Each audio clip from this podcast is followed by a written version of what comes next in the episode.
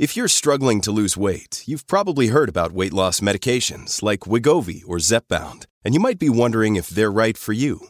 Meet PlushCare, a leading telehealth provider with doctors who are there for you day and night to partner with you in your weight loss journey. If you qualify, they can safely prescribe you medication from the comfort of your own home. To get started, visit plushcare.com slash weight loss. That's plushcare.com slash weight loss. plushcare.com slash weight loss. Hello, everybody. I'm John Donvan. This is Intelligence Squared. January 20th, 2020, the first case of coronavirus is confirmed in the United States. Here's what we know. A Washington state resident fell ill after returning from Wuhan, China. The World Health Organization convenes an emergency meeting, and the rest, as they say, is history. Economies shut down, vaccines are raced into development, and just as it seems life is getting back to normal, COVID's variants roar in. Meanwhile, misinformation spreads almost as fast as the virus itself. And that is precisely where we come in. Through the process of debate, and a close examination of competing perspectives, our mission is to bring out the truth while eliciting a deeper understanding of what's actually going on. Competing perspectives in the right setting can provide that nuance, especially when it comes to something as complex as a global response to a pandemic.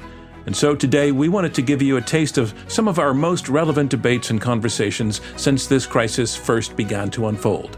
Now, the first conversation I had is with an epidemiologist, technologist, and author who worked to help eradicate another earlier pandemic.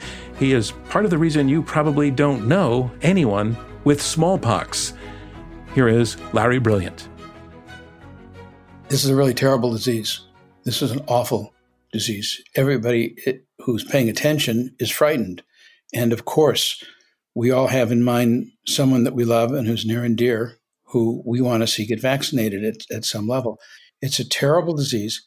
And we you, you don't stop to say, my God, it took smallpox 200 years after we had a vaccine before we had a global vaccination program. It took polio 70 years after we had a vaccine until we had a global polio eradication program with vaccines. That's not the thing you think about when you're confronted with the, the binary possibility will I get vaccinated? Will my mother get vaccinated?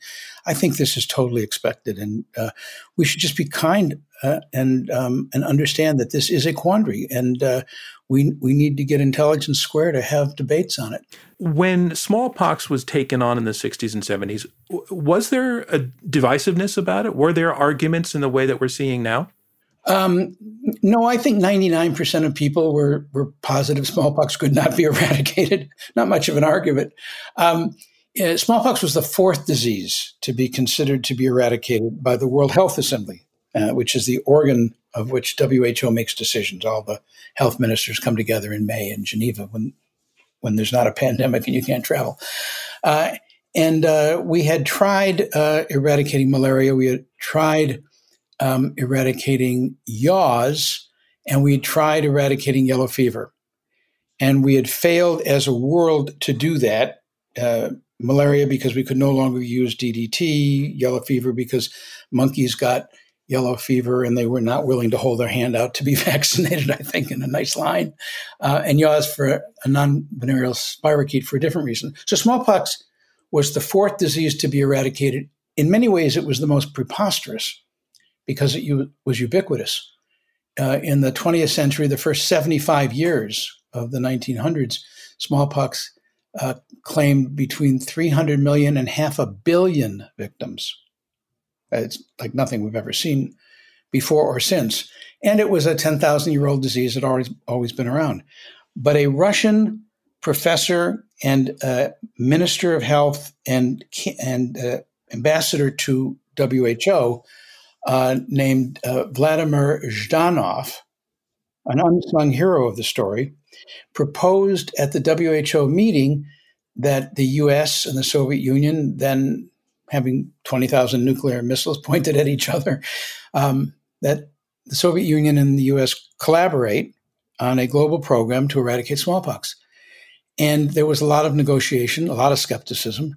Um, and initially, the U.S. didn't want to do it, but ultimately, when uh, D.A. Henderson, uh, an American who was then running the EIS service at CDC, was selected to run it, um, I, I, would say the Soviet Union and the United States really collaborated very well. And the magic of that program is that uh, uh, doctors and epidemiologists from 30, 40, 50 countries, Jews, Christians, Buddhists, Muslims, Hindus, all kinds of Christian denominations, every color of the rainbow, all work together. Hmm. And uh, that moment in time is what led to the eradication of smallpox with WHO in that leadership position. Uh, I'm not so sure that we have the same favorable um, tailwind today. And yet, in record time, the vaccines emerged. On August 23, 2021, the FDA approved the first COVID 19 vaccine. The Pfizer BioNTech was a real milestone in the battle against COVID. But with its invention, also came real questions about equity and how the intellectual property behind emerging vaccines should be evaluated in the midst of a global crisis. It seemed like a debate worth having, so we brought in Thomas Cueni, the Director General of the International Federation of Pharmaceutical Manufacturers and Associations, to square off against Brook Baker, a law professor at Northeastern who specializes in intellectual property and access to medicines. Have a listen. Brook, let's get started with you and take a minute or two to tell us your basic argument for why vaccines should not be protected by patent protection in this moment as a response to COVID 19? What is it that you're going to try to convince our listeners of? Well, I, I think uh, there, are, there are three basic arguments. Uh, first, th- there's been massive background public financing of, of vaccine technologies for many years, including particularly for COVID 19 uh, vaccines. A report just issued yesterday had estimated that even before 2020, $17 billion had been invested towards the uh, vaccines that are currently being deployed uh, against against COVID. So there's been, and then as people know, massive investments as well uh, post, uh, you know, the coronavirus coming on the scene, uh, with with Operation Warp Speed in the U.S. alone having funded over 13 billion dollars towards uh, product development, clinical trials, and, and early manufacturing upscale. So there's been, contrary to the premise that companies have been the major investors, that that does not seem to be true. Secondly, this is a an unprecedented global pandemic, which threatens to recircle the world as new variants are discovered. If we don't uh, uh, immediately begin to greatly expand supply and increase equitable access, uh, we are going to face the, the pandemic uh, for years to come instead of uh, p- perhaps bringing it to its knees in, in, a much shorter time period. And then, in, I guess the third point is that we we've let the status quo exist for a year now. Companies have basically had untrammeled rights. And, and what is the consequence? The consequence is inadequate supplies, artificially restricted supplies, artificially high prices, and grossly inequitable access, where, for example, the vast majority of vaccines that have been distributed thus far have been distributed to rich countries. Uh, and poor countries lag far, far behind. And current estimates are that that many people in lower and middle income countries might not receive vaccines at the current pace until 2023 or even later. So um, we are all at risk if we leave the status quo as it is. All right. Thanks very much, Brook. Uh, Thomas, I'd like you to respond, not right now, immediately going point by point in response to what Brook said, uh, because that's what we're going to do over the course of the conversation. But just your basic argument for why these patent protections should be staying in place at this time. And if it does respond to some of what Brook said, that's fine. But we'd also like to have that conversation be more articulated in a few moments. You know, during our discussion today, we really must not lose sight of the millions of people who have lost their lives. This is really the biggest threat the world has faced in terms of public health and lives and livelihoods have been impacted beyond all recognition. The COVID-19 pandemic has really shone a light on the critical role of the biopharmaceutical industry in combating this public health crisis through expertise, innovation, and resources. Let's face it, a year ago, few people would have believed it possible not to have one but several safe and highly effective vaccines. And few would have hoped that we would be witnessing delivery of doses of approved vaccines being delivered to Kigali, Accra, Abidjan, and Nairobi in Africa at the same time as the first vaccines reached Tokyo. So before we get into the weeds on debating patents of COVID-19 vaccines, let us acknowledge a few facts. We have a first moonshot fact that innovation has brought us multiple vaccines in record time. Before COVID-19, the fastest vaccine ever developed was against Ebola. It took four years. COVID, it took 326 days. And this is due to unprecedented collaboration where you had academia teaming up with biotech, biotech teaming up with big pharma and big pharma from rich countries with developing country manufacturers. The second moonshot, and I think few people realize the scale of that, is pre COVID 19 global vaccine capacity for all the vaccines, measles, flu, shingles, polio, hepatitis, was 5 billion doses per year. Now in 2021, we are talking about 10 billion doses for COVID-19 vaccines alone. Therefore, we are talking about trebling the global vaccine capacity, which would not have been possible without this unprecedented collaboration. And when you actually look, where do these vaccines come from? Biggest vaccine manufacturer this year will be India. Now, most of the vaccines in India are due to tech transfer, which means you have big pharma teaming up with the likes of Serum Institute or Biologically and others. And we really need to make sure the vaccine to fight these pandemics must be free to everyone the world over. Because we all know no one is safe until we all safe. But we are in a war against the virus. We are in a war against time. And time is not on our side. And we need to be careful not to be distracted by political debates about patents at a time where we see everybody doing what everybody wants us to do from the industry. Thank you, Thomas. All right, so so let's let's talk about all of this. Um, and again, we're going to go point by point through uh, both of your arguments, but the starting place the, that I would like to to jump into is overall. Um, I think a profound but clear disagreement on whether the situation is somewhat in hand now, somewhat being addressed um, in uh, ways that can be depicted as a success or not. So I hear Brook from your you're saying that the situation is kind of a mess, kind of terrible. Uh, that so many people are not being vaccinated in large parts of the world.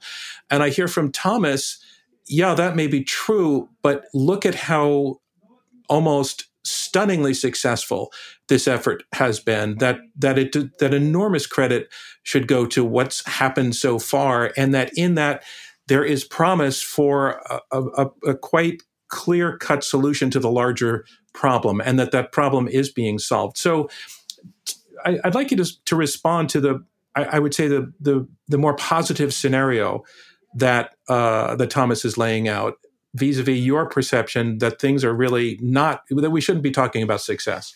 Okay so i, I think that's a fair question uh, and uh, to, to, answer.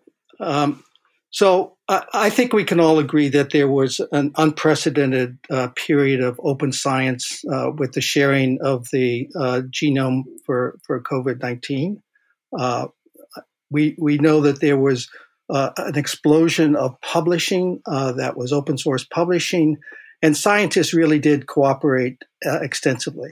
At the same time, government poured massive amounts of uh, money almost immediately to the uh, prospective vaccine manufacturers. Uh, again, Operation Warp Speed, over $13 billion. And it, there's no doubt that, that those public resources spurred some uh, product development by the uh, private industry that the money was given to. Uh, one of the issues is that there were essentially no strings attached to that public funding except uh, early supply to and preferential supply to rich country buyers that, that had helped fund the, the product development and clinical trials and early manufacturing capacity. So uh, we, we did get things done quickly, and it is uh, it, it is a testament to the the scientific cooperation that occurred in early stages, and it is a testament to public funding. And no one would deny that that private industry contributed its resources towards this effort as well. And nor, nor does anyone really claim that those uh, private sector uh, efforts should not be compensated in any way. Uh, the, the, question is, well, we had that uh, massive, those massive investments and that and that period of a kind of uh, open science and, and, and cooperation.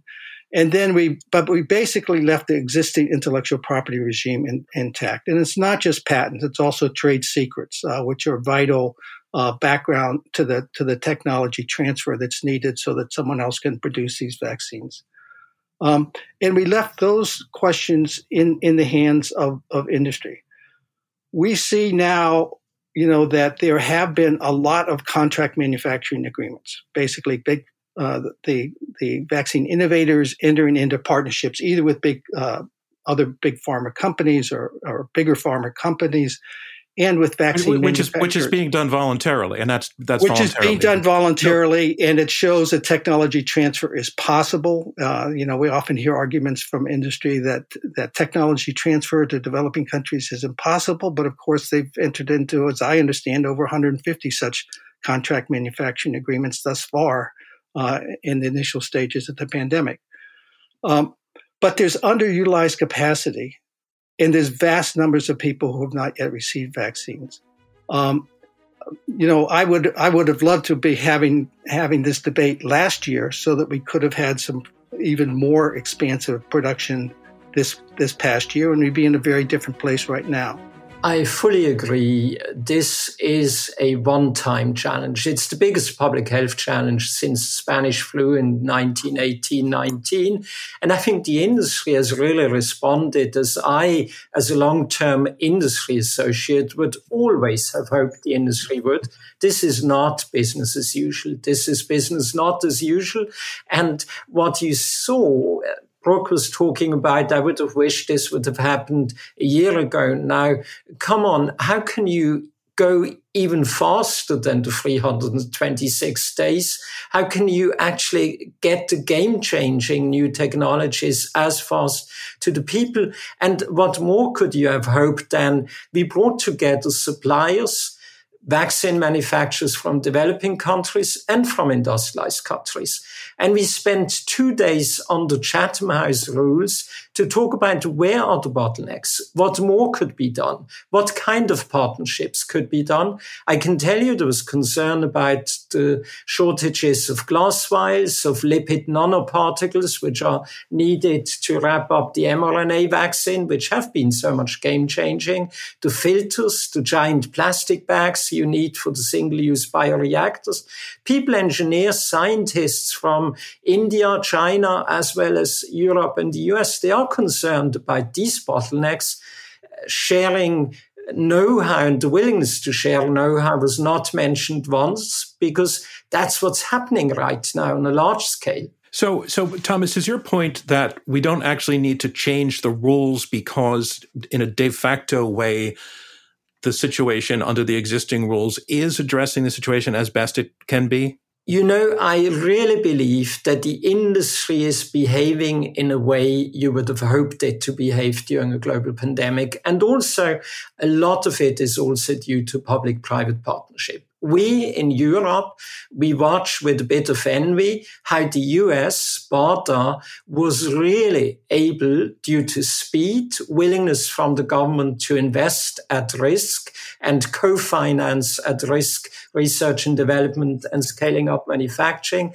but also actually do what the US is so good, which means not insist on heavy bureaucratic procedures, but allow entrepreneurial spirits uh, to do what they are supposed to do. And Paul Krugman last week in the New York Times in my view, wrote an excellent op-ed where he compared the disappointments and frustrations in Europe with the success on this vaccine development and rollout in the US. The US really, we in the rest of the world, we owe a lot. We wouldn't have that many vaccines if it hadn't been for the fast action in the US. This episode is brought to you by La Quinta by Wyndham. Your work can take you all over the place, like Texas. You've never been, but it's going to be great because you're staying at La Quinta by Wyndham. Their free bright side breakfast will give you energy for the day ahead. And after, you can unwind using their free high speed Wi Fi. Tonight, La Quinta. Tomorrow, you shine. Book your stay today at lq.com. Next up, we looked at the rules that govern how people behave during a pandemic. Should workers and students be compelled to get their jabs before returning to school in their places of employment? It's a debate that is still going on. But at the time, we brought in Professor Lawrence Gostin, a professor of law at Georgetown who specializes in the law of public health, to debate Michael Anderson, a Wisconsin attorney representing nursing home employees who were told that the COVID 19 vaccine was a requirement for all staff. That's a quote requirement for all staff. And that employees who failed to get the vaccine were going to be laid off. I'll, I'll go to you first, Michael. Can you just take one minute to tell us what your position is on whether vaccine mandates are justified in the fight against COVID 19? Certainly, John. Thank you for the opportunity to uh, explain one position on this important issue. I don't believe that mandates are the proper way to approach this. There is a way to encourage uh, vaccination, but the heavy handed approach, I believe, does more harm than good. Where we are right now, we are clearly dealing with emergency use authorization drugs. Everybody's familiar with these have uh, been rolled out in very rapid fashion. They're not fully FDA approved, and uh, federal uh, law uh, speaks to no one should be able to force anybody to uh, be vaccinated when we're dealing with these emergency use authorization uh, uh, vaccines. I have clients that are very concerned about uh, pre-existing conditions. They know people who have had adverse reactions. They see others who have had uh, exemptions carved out for religious reasons. They question why, from a civil constitutional reason, they simply can't object for that reason. There are a lot of employers out there that encourage uh, vaccination. I think that's a good thing. I think the carrot is a much more appropriate uh, method than the stick. And I think I've used up about my one minute. Yeah, you're, you're, you filled that minute well. I want to take the same question out of Larry Gostin. Uh, Larry, are vaccine mandates justified in the fight against COVID 19? Y- yes, they are. I mean, I, I believe in incentives as well, but mandates are justified. You know, people do have rights to make decisions about their own health and well being, but you don't have a right to expose another person to a potentially dangerous, if not lethal, um, infection. And we know that COVID 19 is such a lethal infection. Um, so you don't have a right to go unmasked and unvaccinated in a crowded place, in a workplace, in a classroom. Uh, and uh, so I do believe that these things are justified.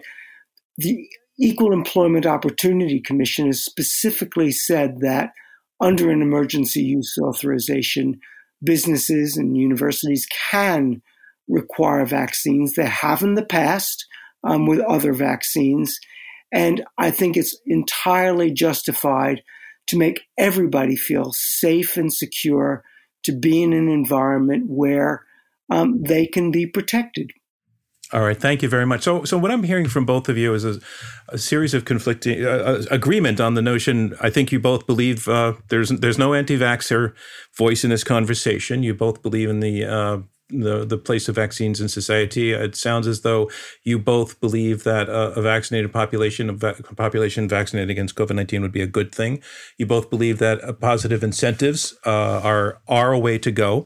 where you disagree is on the mandatory use a mandatory requirement of these vaccines for people who, for various reasons, uh, are hesitant in the case of this particular this particular vaccine. Um, Michael, I want to go back to you, um, and you, you made you you made a point about these vaccines not actually being fully approved, which I, I, I think sounds like it's the crux of the crux of your argument that the the, the reason this vaccine is, in your p- opinion, uh, justifiably resistible is because it was passed as an emergency use authorization. Can you talk a little bit about that? Um, yes, I'd be happy to.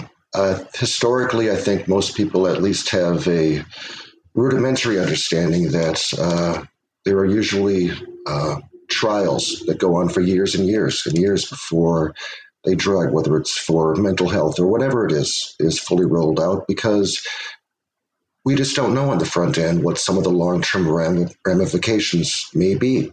Uh, yes, we are in unique times, and there are times when uh, certain drugs will be given a emergency use authorization. But the government realizes that there's a opposite side of the coin there that because there may be some adverse reactions on down the line, they take the position, and I believe law supports it, and I think it's the proper approach that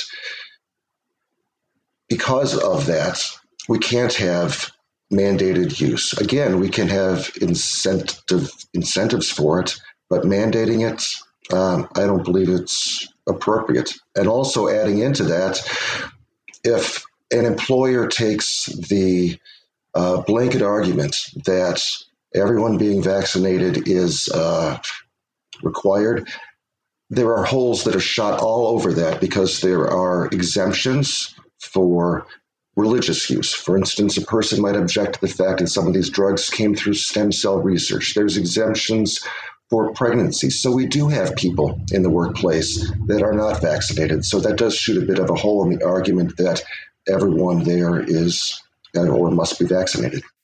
Okay, I, want to come back to the hole in the argument part, but for the moment, I want to stay on the issue of whether these uh, this vaccine, uh, as you argued, is is somewhat under tested, under examined, uh, under trialed, um, and I want to bring that to Larry. And one other thing, I just want to break the fourth wall. Uh, right now, I'm kind of directing the conversation, but I would be delighted if the two of you want to sort of just keep going back and forth with each other without my intervention. If you feel motivated to uh, to respond or break in, just please go for it. Don't wait for me to uh, to in, to invite you into the conversation. But in this one case, Larry. So, Larry, w- what about Michael's point that um, that this thing, from the perspective of the public, went a lot faster than most vaccine development, and that that's a cause for concern on the part of a lot of people out there? Okay, well, first of all, let's just um, deal with the emergency use authorization because that's if in, if indeed that was the crux of the argument, it's going to just completely melt away um, because within weeks um, the FDA is likely to give um, a full licensure um, to uh, uh, at least the two messenger RNAs. Certainly by the end of the summer, um, when uh, universities are back. And so I think um, we've those, those, would be Pfizer and Moderna, just to those would be Pfizer and Moderna are the two okay. messenger RNA vaccines, and, and Johnson and Johnson will follow suit. Um, you know, the, the, the, this is a uh, an extraordinarily well tested vaccine, um, much more than the public realizes yes, it was developed very quickly because we had new technologies, and that was a miracle of science, but we didn't skimp at all on the clinical trials. Um, there were tens of thousands of people in the clinical trials. There have been over two and a half billion doses globally of COVID vaccines um, given. This is one of the most safe, one of the most effective vaccines um, that we've ever had.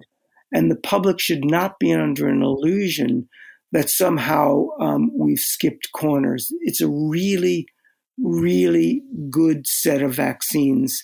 Um, and the risks of getting COVID 19, irrespective of your medical condition or your age, are much, much greater um, of you having an adverse result than these vaccines.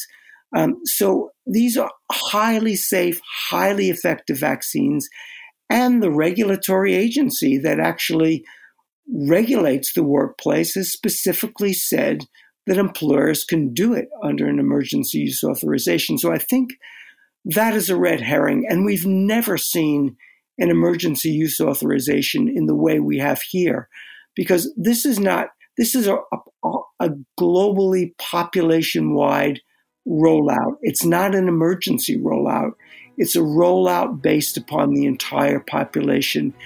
There are great vaccines, and I encourage everyone to get one. It's safer for you and it's safer for the others.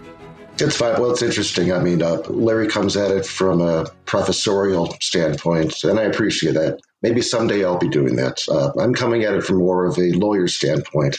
So Larry says red herring. He suggests that these uh, vaccines may, sooner rather than later, who knows, get full FDA approval. The fact of the matter is, right now, uh, they don't. I am standing on pretty comfortable ground that uh, I'm in a good place with uh, with my clients in this uh, current lawsuit. But one thing that Larry brought up, and it's an interesting discussion, I think. There's uh, as long as the United States has been here, there's been a tension between individual liberties and the greater public good. Uh, this goes back, you know, going on 250 years, and it's still present here. This, I think, is one of the more recent iterations of that. So I think we can recognize that there is a greater good for public as a whole to uh, vaccinate.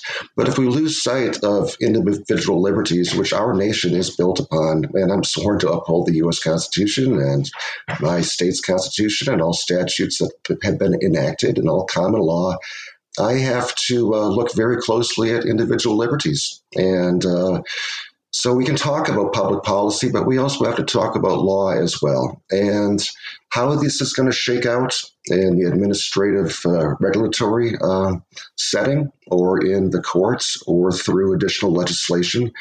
Uh, in Wisconsin right now, there is uh, legislation that is, uh, has passed the state assembly and state senate that would prohibit employers from mandating it. We have a Democratic governor that most likely will veto it. But this, again, goes to that tension. And how do we resolve it? Maybe there's education, but I still think, and I get back to my earlier point, that mandating it, hammering someone over the head with a stick is going to do more harm than good. I absolutely respect Michael's point of view about the um, importance of individual liberties. I was actually the head of the British Civil Liberties Union, and I was on the executive uh, committee and board of directors of the ACLU here in the US. So I, I do understand the importance of individual liberty, and I respect that uh, enormously. Um, but we have a long tradition, both legally and ethically, in the United States, that you do have individual rights yourself, but you don't have the right to expose another person uh, to a dangerous infectious disease. And, you know, you might say that other people can protect themselves, but w- people get vaccinated so they can protect themselves, but also to protect others. And there are many vulnerable people who can be vaccinated, but they can't mount an immune response because they're immunocompromised or there are um, young people or others that are unable um, to get the vaccine. And so I don't think that a civil liberties or legal point of view, an individual does have the right to expose others to an infectious disease. And that's exactly what you would be doing if you walked into a cl- crowded workplace um, or a crowded uh, classroom. As well, you know, in Methodist hospitals, there's a long tradition of some hospitals uh, requiring influenza vaccines, which are actually less effective um, than COVID 19 vaccines. Health workers have a special obligation to keep their patients safe. But I think what I think, Larry, that Michael is saying is that those vaccines have much more of a track record. And you know, it, it's just the case that we have we don't have three or five or 10 years of experience to know long term the impact of these vaccines. That's, that's just a fact. And it seems to me it's a very powerful part of his argument that we don't know long term effects. Or, or do we? Am I wrong about that? Is it predictable or something like that? It is, yes, um, it's a know, it's an extraordinarily good question, and I've you know I've just um, you know, been talking to uh, the former head of the CDC's immunization program about that. I asked that specific question because of course, you're right. You know, we've we we've had you know oh you know two and a half billion doses of these vaccines uh, administered globally, which is more than you know most vaccines ever get, uh, and they've been very very safe. The truth is is that we don't have long term data, but that it's biologically implausible that we would have a long term safety risk. And also, historically, with vaccines, if you're going to have a safety signal, they tend to emerge within days or weeks. It's extraordinarily unlikely that you're going to one, one day, a year from now, wake up and say, oh, wait, this has been a catastrophic safety problem. Um, we just don't have any experience of that in terms of vaccines.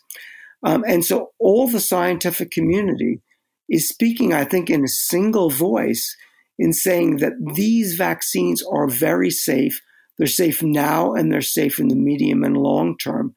Um, and we would have to fly in the face of that and risk a very, very bad pandemic if we didn't get an extraordinarily high immunization coverage in the United States and globally.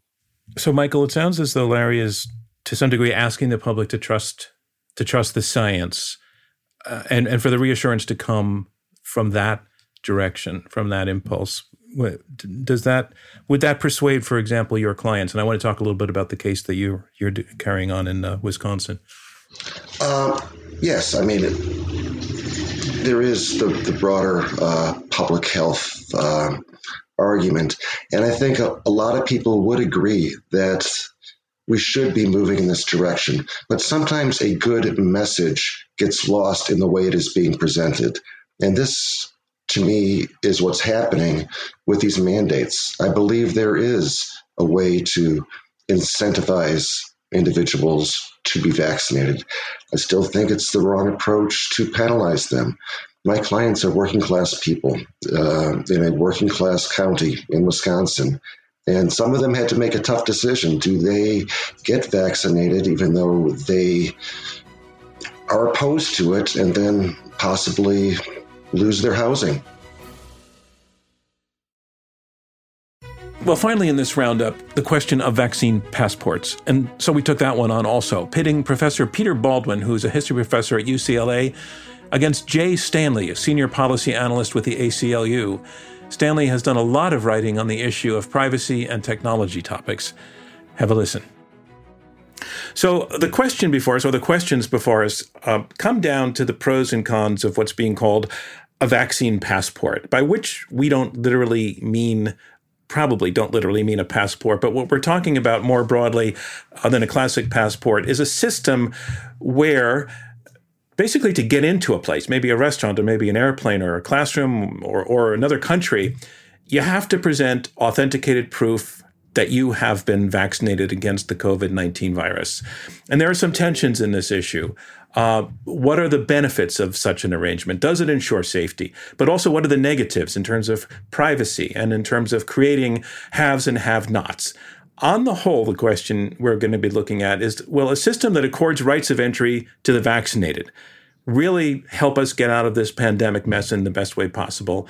And is doing so going to do more harm than good. That's basically what we're going to be discussing. And I want to go first to Peter Baldwin on that basic question the notion of having what we're broadly calling and loosely calling a vaccine passport. Again, we can talk about what we mean by that. Will it do more good than harm or more harm than good? Uh, I'm going to approach this by taking a step back because it seems to me that the question of vaccine passports is sort of a bit of a screen for the broader question of vaccines and whether or not we want to encourage them. A vaccine passport, besides uh, or precisely because of the convenience that it offers those who have been vaccinated, is a way of encouraging those who haven't to do so. So I think we need to realize that it's a sort of a it's a way of approaching the question of do we encourage, do we even mandate uh, vaccines? So uh, if you'll forgive me, just a couple sort of basic points about vaccines. Um, herd immunity is a public good. That means that it's something that has to be achieved collectively. The question is whether or not vaccines lead to herd immunity in the case of a corona vac- vaccine. Uh, some vaccines are sterilizing in the sense that they uh, prevent transmission. Uh, some are not. We don't yet know whether the coronavirus is. The medical evidence so far is encouraging but not definitive. But we do know that those people who have been vaccinated tend to be asymptomatic. They tend to be less transmissive. They have lower viral loads. And so, in a sense, it's a kind of partial public good, I guess we could say. So, if we agree that we need to know whether someone is infected and whether someone poses a threat, then it seems to me we also need to encourage them to vaccinate. Now, we could instead test at every venue, as you say, every restaurant or whatever, but that would obviously be cumbersome. But for those who have to be tested and who test positive, the result is the same. They're excluded. So whether somebody proves their safety through a vaccine passport or through a negative test seems to me to be largely irrelevant. The two things are effectively equivalent, and the choice between them is a matter of convenience. And if we agree that it's legitimate to determine who's infected and thus a threat, it seems to me that it's best to do so in the most convenient manner, which is to say, using the pressure that vaccine passports exert. Because these passports bring you some advantages if you have one, they put indirect pressure on those who haven't been vaccinated to become vaccinated. But of course, so does constant testing, which is effectively the alternative. So we could require vaccination outright, but obviously we haven't gone that far yet, even though we do for other vaccines. And it seems to me the vaccine passports are kind of mild form of encouragement that gives those who vaccinate an advantage by sparing the constant testing that they otherwise have to undergo. So, my take on this is vaccine passports uh, are quite useful, and yes, we should have them. All right. Thank you very much. I, you said so many things that raised a number of questions I'd like to come back to, but I first really want to give Jay Stanley a crack at the same question. Jay, take a couple of minutes on this. There's no question that in some limited circumstances, one needs to prove that one has been vaccinated. That has always been true, although those circumstances have been very pretty much limited in the US to schools and healthcare facilities it seems like the question that everybody's talking about right now is not should anybody ever have to prove that they've been vaccinated, but should we construct a new technological system and infrastructure for allowing people to do that, especially via their smartphones? I agree that the the the primary push, the primary need of our society right now is to reach herd immunity. If we can get to the point where COVID is a disease with low levels like measles and the like, then it becomes much easier to do contact tracing and to suppress it. And this whole conversation becomes moot in a way. And it's far from clear to me that the existing systems of paper documentary proof are deeply broken and need of replacing. It would be kind of a Herculean task to build the kind of technological systems that people are envisioning here. Um, it would require selecting a system from the many competing proposals that have already been advanced. The Washington Post counted 17, um, achieving widespread adoption of that system by both individuals and verifiers, the institutions that want to verify their status. And you'd have to have software applications for major phone operating systems, software that vaccine providers would use to, um, to load the credentials onto patients' phones, and software that verifying parties would need to read people's credentials. Um, this is the kind of thing that in software development would normally be unrolled over a series of years and not rushed out in a matter of weeks or even months. Um, and the danger is that we'll be rushing into something that is bad in a number of ways, has bad side effects. Um, number one, it could be inequitable.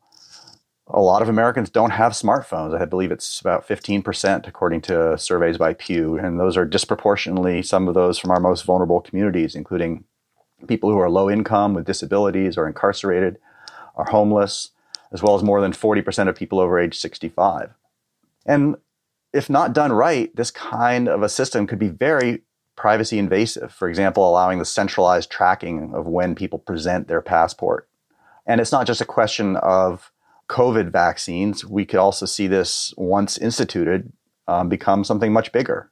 Pretty soon you're asked to load your other vaccinations or your other health records and other records. It could be a very, very handy system. And in fact, there's a huge um, desire by many in corporate America and elsewhere for a um, authentication system. And I think you'd see all kinds of authentication um, use cases poured into here. And pretty soon it's carrying your fishing license and your gym membership and everything else. Um, and so if it's done badly from a privacy point of view, that could have um, effects that go way beyond COVID. And it could, and even if this system itself doesn't um, expand in that way, it could set a precedent for other systems which are being worked on. There's a whole conversation going on around identity, digital identity and authentication systems. Um, and if we're going to do this system, if we must have this kind of a system, it must be privacy protective for all those reasons. Um, but you're should, you're also saying, Jay, that you don't think we must have this kind of system. I just want to be clear on that. You're saying you're you're sort of doing a two part argument. It's let's keep it really limited, but if it has to become less limited, we have to be careful about it. Yeah, I think that's right. I mean, I think that um, I'm deeply skeptical of the need of it. Um, I understand some of the arguments, but if we are to have it, it needs to be done right, and I'm further skeptical that it will be done right. Well, that's it for this roundup of how Intelligence Squared has approached the many debates and disagreements that have arisen during the pandemic about the pandemic. I hope you enjoyed this multi part COVID series. Intelligence Squared, I want to remind you, is a nonprofit generously funded by listeners like you and by the Rosenkranz Foundation. Clea Conner is our CEO. David Ariosto is head of editorial. Amy Kraft is chief of staff and leads production. Shay O'Mara is our consulting producer. Marlette Sandoval is our producer. Damon Whittemore is our radio producer. Robert Rosenkranz is our chairman. And I'm your host, John Donvan. Thanks so much for joining us. Without the ones like you, who work tirelessly to keep things running, everything would suddenly stop. Hospitals, factories, schools, and power plants, they all depend on you. No matter the weather, emergency, or time of day, you're the ones who get it done. At Grainger, we're here for you with professional grade industrial supplies. Count on real time product availability and fast delivery. Call clickgrainger.com or just stop by. Grainger for the ones who get it done.